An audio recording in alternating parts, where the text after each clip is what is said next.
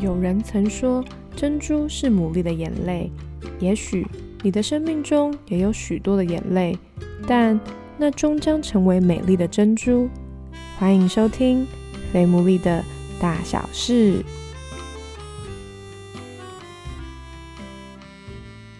Hello，大家好，我是 Sarah，欢迎大家收听最新一集的《非牡蛎的大小事》。去年底左右，就蛮多国家有开放可以观光的，当然。我记得一开始的时候还是要需要看你有打了几剂疫苗啊什么的，但应该到了今年就蛮多国家是完全不需要出示任何相关的证件。今年年初的时候，我就跟几个朋友约好说七月要去日本旅行，在三月的时候也突然跟另外一个朋友 约好说要去韩国旅游。因此呢，这个七月我去了两个国家，荷包大失血是另一个部分，可是也想到说过去这三年完全。都没有出国，就觉得哇，挤在这个七月，我个人觉得非常非常的值得。随着这样子，大家开始陆陆续续的旅游，不论是你自己，或者是你也看到你周围的朋友也有这样的安排。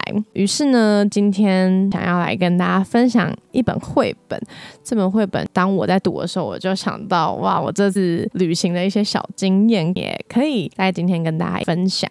这本绘本呢，叫做《青蛙出门去》，挺可爱的。那我们就一起来听一下，就是青蛙到底发生了什么事情呢？青蛙出门去，咦，天气明天好像很不错哎，这么难得，看来我是不是该出门走走呢？青蛙一边看着电视，一边说。隔天早上，一拉开窗帘，就看见外头下着倾盆大雨，呀呼！今天真是超大好雨啊！大家可别以为天气预报出了什么差错。下雨天对青蛙来说本来就是最棒的好天气了，真是坐立难安呐！还是赶快出门吧。嗯，雨的味道总是这么香。雨水把青蛙淋得全身湿透了，可是青蛙的心情一样好的不得了。噜噜啦啦，噜噜啦啦，噜噜啦啦。一路上只有青蛙没有撑伞。青蛙停下来买个东西，嗯，这么难得，那就带点东西去公园吃吧。哼哼，瞧，刚做好的美味猪排。堡一到公园，被眼前的景象吓了一跳，到处都淹水了。呜哈！雨量真是惊人呐！青蛙一屁股坐到椅子上，这样就好像待在游泳池里。难得吃一次猪排堡，这下子一整包都被淋得湿湿糊糊的了。嗯。这样看起来更好吃。好了好了，我要来开动了。啊，实在是太好吃了！吃饱了，那我就来休息一下喽。青蛙脱掉衣服，它巴不得再多淋一点雨。不知不觉睡着的青蛙，一觉醒来吓了一跳。哇哦，这下可好，我得赶快回家哎，不然这场雨就要停了。回家的路上，雨真的停了，太阳也露脸了。嘿嘿，轮到这个上场喽！青蛙打开它特别制作的湿哒哒雨伞，噜啦啦噜啦啦噜，一路上只有青蛙撑着伞。哦，真是开心的一天！要是每天都下雨就好了。回到家的青蛙，遥控器一按，打开了电视。明天的天气应该会比今天更好。青蛙出门去。好的，在准备想说这礼拜想跟大家分享哪本小故事的时候，就发现了这本绘本，瞬间让我联想到这一次去不论韩国或者是日本的一些旅游的小趣事，想说趁这个机会来跟大家分享一下。第一个呢，想跟大家分享就是，这是我第一次人生去韩国。我周围蛮多朋友听到说我是第一次去的时候，都蛮惊讶的，因为我很喜欢看韩剧。这次呢，我们去的是釜山，因为我朋友他很喜欢吃海鲜。釜山是他好像第三次去吧，他很喜欢釜山这个城市。对我来讲，只要能够踏上韩国的土地，一切都好说。我就当然也很期待这次的旅行。不巧的事情呢，就是我们遇上了韩国的雨季，那一整个礼拜完全都在下雨。可是我觉得我的心情呢，就跟这个青蛙有点类似。虽然我本身没有特别喜欢雨天，也许是因为第一次去到韩国，心里雀跃的这个程度的加成。我觉得不管怎么样，我都好喜欢每个地方。虽然每个地方我都需要撑伞，每个地方都湿哒哒的，也真的都蛮麻烦的。包含可能像拍照，也都不像在晴天的时候可以哦随便赶快拍。其实真的蛮多不方便的地方。我的心情却还是觉得很快乐。不晓得大家的旅游的模式跟习惯是什么？我觉得我自己应该跟大多数人一样，就是喜欢先把一些资料查好，把每一天的行程大概的排出来。以前我觉得我自己比较夸张，就是我会去计算，比方说我要从 A 点到 B 点，绝对要确保说这个时间距离大概多少，我要搭什么样的车，然后走什么样的路。随着旅游的经验次数变比较多之后，就发现其实真的就在现场查，然后只是先把几个蛮想去的景点列下来，然后先大概排一下。很多事情其实先计划好了，很多时候也都不一定会按照 想象的进行。于是呢，这次不论是釜山，或者是我日本这次是去东京，都一样，就是我们都只是大概先把一些想去的点写下来。这样，釜山这次呢，也是我列下来了几个点，因为我毕竟是第一次去，有些著名的点还是会蛮期待看到的，比方说釜山塔啦，或者是他们有一个很有名的一个小王子的背影，那个点叫做甘川洞文化村，所以就是类似像这些点，我都先把它列下来。当然还有海云台等等之类的。我先讲的话是食物，好，他们的食物真的是好吃到一个炸裂，用炸裂来形容，每一餐都绝对有附冰水。我觉得韩国跟日本都有这个文化，这是我印象最深刻的一件事。然后第二个事情就是，也许跟我本身吃很重口味有关系，因为他们也吃非常重口味。再来就是他们韩国随处可见的就是咖啡厅跟烧肉店，不夸张，每走一步就可以看到一个咖啡厅或者是烧肉店。真的是在这一次当中，我才发现，哇，原来韩国人这么爱喝咖啡，这么爱吃烧肉。我们这次还有去吃，就是他们的烧肉吃到饱，我真的必须得强烈推荐。大家，如果你去釜山的话，一定要吃这家店。前面的韩文我有点忘了，但是它的后面呢叫做八点八。为什么是八点八呢？因为这家店在开始的时候就是烧肉吃到饱，可是它就是收八千八韩元，换算下来我现在有点忘记了。但总而言之，它现在虽然涨价变成一万四千九百韩元，但是换算台币是三百六十元，所以就等于原本比三百六十元还低。它是三种猪肉吃到饱，很夸张的事情就是呢。他们会有周边服务，这真的是让我难以想象哎！就是有人帮你专门的烤，反正就是他都会处理的一切很好，然后小菜吃到饱。呃，如果你本身有对韩式料理有研究的话，就会知道说，其实他们也很喜欢吃那种蒸蛋，放在一般他们那种豆腐煲的那种黑色的碗里面，只是是蒸蛋的。那我去过了台湾，不论是比较平价的韩式料理，或者是中价位的话，平价的店大概蒸蛋也是要一百一十元，中价位的话大概。是两百五十元左右，但是釜山当地卖的蒸蛋，我真的很想像 Dora 一样让大家猜一猜到底多便宜。总而言之呢，就是二十元，是不是很夸张？我这次去釜山六天五夜。我们家有两餐都吃这个。出国旅游，我觉得每一餐其实都蛮珍贵，但就是真的真的划算跟好吃到我们必须得再吃一次。那另外一个蛮特别的事情，就是我们有去到海云台那一天，是我们这几天唯一一。天的好天气，其实我现在想一想都觉得蛮扯的，就是怎么会这么刚好？如果对釜山有点兴趣，或者是可能去过釜山的人，应该都知道，他们近年来有一个蛮著名的一个旅游的点，就是在海云台，你可以搭他们所谓的胶囊列车。上网查都会先告诉你说，哦，要记得先预定啊，什么什么等等之类的。这次的釜山行，因为不仅是我和我朋友，主要是还有他的家人。那他的家人因为是长辈。身体也有一些在复原的状况，所以其实不太能够走。也因为这样，有些行程就没办法确定，也没有办法保证说就是那一天的那个时段绝对可以去。所以我就记得我那时候在查资料的时候，我就想说那就算了，就放弃这个行程吧。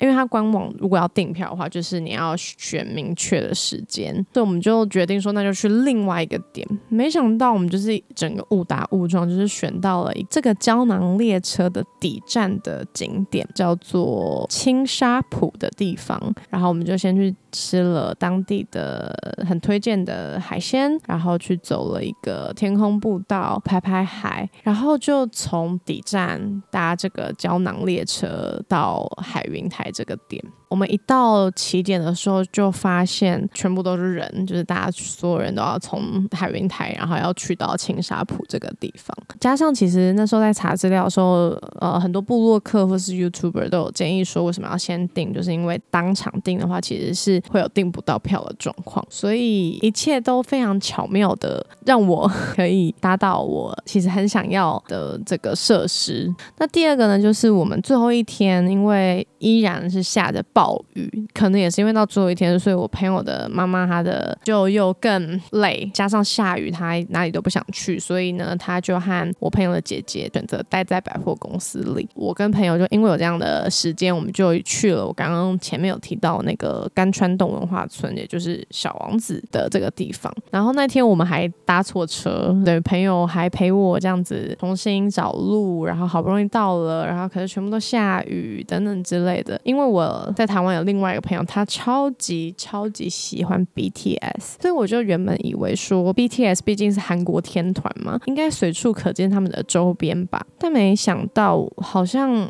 没有我想象的普及，或者是他们可能 maybe 周边都卖到其他国家，或者被买完了。反正我就是怎么找都找不到。但没有想到的事情就是，我们到了这个甘川洞文化村呢，我朋友他就是突然 肚子痛，所以呢他就赶快去处理一下。这个时候呢，我就在下雨天，我到处晃晃都很不方便嘛，所以我就待在一个候车亭里面。可是因为雨真的下太大了，所以越来越多游客一起挤到这个候车亭，越多人我就觉得啊，就是有点挤。了，所以我就刚好发现这个候车亭的对面有一家蛮温的小店，都没有人，所以想说那那我去逛一下好了。我就是在看看说哦有什么东西啊的时候，就突然发现哇哦有 BTS 的东西，虽然是一个超级小的一个磁铁，可是对我来讲就像是我原本很刻意的找都找不到的东西，但在一个我意想不到的地方，甚至这个原本并没有在我们的行程里了，因为它的距离。还有天气因素，我们原本就要放弃这个行程了。现在仔细想想，如果我的朋友那时候没有刚好肚子痛，因为如果他上的很快的话，我也不会需要挤在候车亭里面。如果那天没有下雨的话，我可能就也就路过那家店。所以在这些种种的过程里面，我真的觉得蛮感动的。感动的点就是，我觉得其实有些时候好像一直汲汲营营的想要去寻找什么，但就会他会在一个意想不到的。时候出现，即便它是一个下雨天，呼应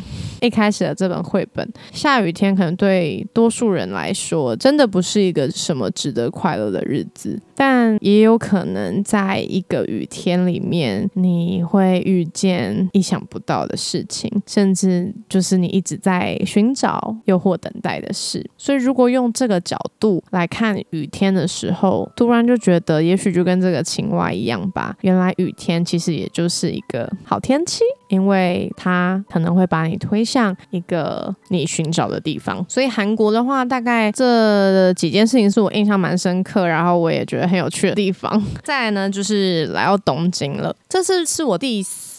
次去东京，因为我周边的人相较于韩国，真的都比较喜欢日本。这次去东京之前，因为刚去完韩国嘛，我就认定说韩国才是最好的。没想到一去到日本，瞬间又觉得没有，难怪那么多人想要去日本，因为日本真的太赞了。就是不论是指示都写的很清楚，很多的汉字其实你都可以看得懂。他们的卫生也好，他们的整个繁华程度也好，我觉得就是一个会让人想要一去再去的地方。而且光东京去了五天，也只跑了几个点而已，就真的太大了。然后食物也又很好吃。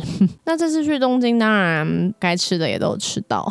那有两件事情是想跟大家分享的。第一个的话，就先分享他们有一家很知名的千层蛋糕店。叫做 Harbs，那这家店呢，大概是我第二次去的时候，就是有吃到，也是看别人推荐，然后我就立定心智，每一次去都一定要吃一次。那没想到我们在第一天的时候就找到了这家店，可是呢，因为我们去的时间太晚了，所以它剩下的蛋糕品相太少了，而且我们每个人都想吃它最经典的这个千层蛋糕，但它其实只剩三块，所以后来就变成我们每个人就只好挖一口。哦，我们这次是七个人一起。起去，就每个人都只能吃一口，状况下就觉得不过瘾嘛，所以当然就一直想要找机会可以再吃一次。可是因为我们的行程只去五天，所以也排的有些紧凑。但我们就决定说好，那反正最后一天在搭上飞机之前一定要吃到。最后一天就安排了很多包含采买的行程啦，然后吃饭啦等等之类的。在吃完中餐的时候，就决定说，那我们就先去看一下附近的 Hubs，直接先去买，然后我们再去饭店拿。行李，然后再从饭店直接去机场。结果后来我们一到 Hubs 的时候，就发现哇，他的蛋糕柜里面就是写着 Please wait，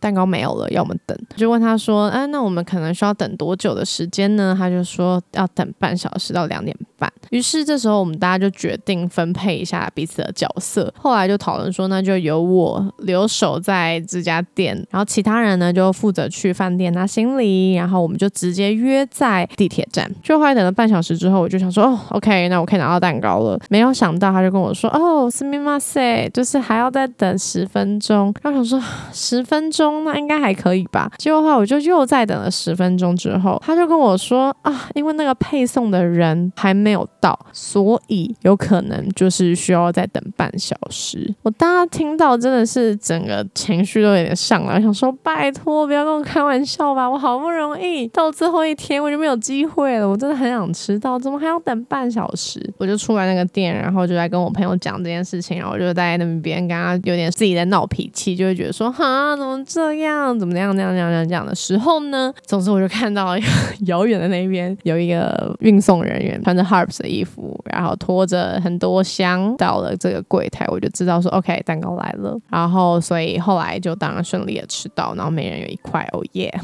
但这件事情我觉得也让我有一个体悟。吧，情绪一来的时候，我们也许有些人也是会选择压抑下来，就觉得好，我就是接受它，好，我就是要自己调试，我是一个成熟的大人了。但其实，在那个当下。你说我多生气嘛？我当然不可能多生气在哪，因为我知道这就是不可抗力的因素啊。但就是会需要面对我心里面的那个失望。其实我也在想，如果我当下一得知这个讯息，我就说哦，OK，好，我就潇洒的离开的话，我就真的就错过了这个最好吃的千层蛋糕了。所以我现在想一想，就是当下好像虽然有那个情绪，当然会不舒服，不会有人热爱负面情绪嘛。可是好像当我容许自己在原地发脾气的时候，其实好。好像也不一定是件坏事，因为蛋糕后来就出现了。这是我在千层蛋糕里面的一个小领悟。那另外一件事情呢，就是真的有让我犯累的事情。我们这次有安排一天去迪士尼，我想不仅是对我这个人来说，应该对很多的人来说，迪士尼绝对是全世界最美好的地方了。在出发前，就是还没有到日本之前的，好像两三天吧，我就在查，就是哦要怎么玩啊，有什么攻略啊，因为。东京迪士尼有分两个园区，一个是陆地的，一个是海洋的。之前都是去陆地的，只有小时候有一次是去过海洋，所以我早就已经没有印象了。赶快来做功课，想说，哎，那海洋有什么设施啦？有什么可以玩啦？等等之类的。这一查就发现，闭园他们都会有个烟火秀。没有想到这个烟火秀呢，就是说要维修，从七月初会到九月初。我看到了当下，真的是觉得非常的失望，因为我加上这一次去的话，总共是第四次去迪士尼，但结果话我一次闭园烟火都没有看到。虽然它就五分钟，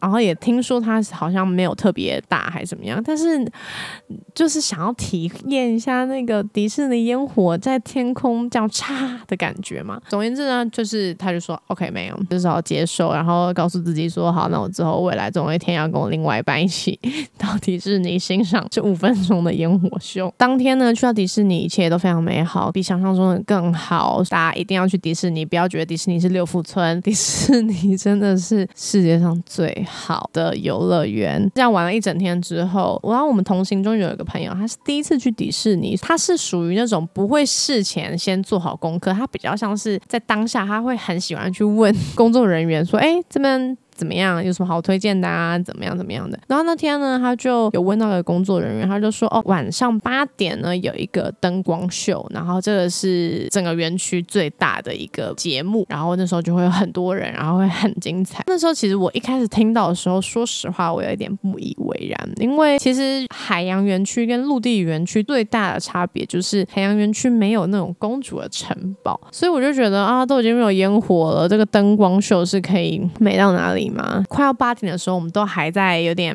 慢慢走、慢慢逛、慢慢享受夜晚的迪士尼的浪漫。没想到呢，我们越靠近有这个节目的这个地方的时候，就发现哇，人潮不是盖的，就是所有人都站好了位置，所以基本上我们的位置可能前面还会有一些人，所以你可能会需要把你的手举高才拍得到的程度。然后想说，哇，那这个人潮看起来真的是煞有其事，所以我就等等等等等，然后八点一到，音乐一下，灯光一下，所有。我的一切声光效果，如果你是热爱迪士尼的人的话，当中除了一个男生他对迪士尼没有到特别什么有什么非去不可的话，我们其他所有人都有哭，哭的点就是泛泪啦，就是所有人都被当下的氛围感动，因为会有很多你熟悉的角色，很多你熟悉的歌曲，我到现在都还可以回味。而且出乎意料的事情呢，就是这个灯光秀整整三十分钟，而且它不仅是是灯光秀，它其实说是灯光秀，我觉得蛮妙。它其实是有好几艘船，然后上面会有很大的 LED 的荧幕，然后上面就会不断的播放它可能当下配乐的电影的画面，中间也会穿插一些小烟火，不是那种超大的，可是也会有一些的烟火，会有人在那边载歌载舞等等之类的。就是我觉得所有一切都比我原本期待的闭园烟火还要更好。迪士尼真的是一个不会让你失望的地方。在这个事情里面，我就是也觉得，其实旅行就是这样，会有很多的变数，会有很多你期待的事情，可是可能落空，但也有可能会发生那个比你期待的事情还要更好的事。旅行就像是生命的缩影一样，如果用另外一个角度来想，我们每一天可能都是在我们的生活里面旅行，只是需要工作，有些时候确实不会让人有这样的联想。但其实我们每一天的生活也是这样，你好像制定了一些计划，可是它达成了，或者是它没有达成。我们都在学习接受改变，也在学习接受新的事情的发生，或者是没有发生。但我觉得，不论是从釜山到东京，在这两次的旅行里面，我都很深刻的可以感觉到，原本觉得的一些坏事情真的没有那么糟。雨天也好，你以为会错过想要看的节目也好，其实最终好像这些以为不好的事情，真的都还是可以有很美好的事吧。所以，也许你也可能觉得自己正在面对计划的落空，或者是面对事与。愿为用另一个眼光来看的话，就还是可以对生活有一点盼望。回到这本《青蛙出门去》的绘本里面，其实不管是晴天或者是雨天，最重要的事情是你怎么解读这样的时刻。就算青蛙本人他很喜欢雨天。可是当晴天来的时候，他还是可以有他自己的应对措施。如果你现在的心情不是那么美丽，不妨就找个时间出门去走走，去出出远门，去看看这个世界，去重新整理，重新出发。大家可以赶快出去旅游了。我觉得旅游真的虽然蛮烧钱的，可是绝对绝对会非常非常的值得。那我们这集呢就到这边了。如果大家有什么问题的话，可以在私讯给我我们 F A T M。O O L E E，我都会再一一回复大家哦。那我们就下一集再见，大家拜拜。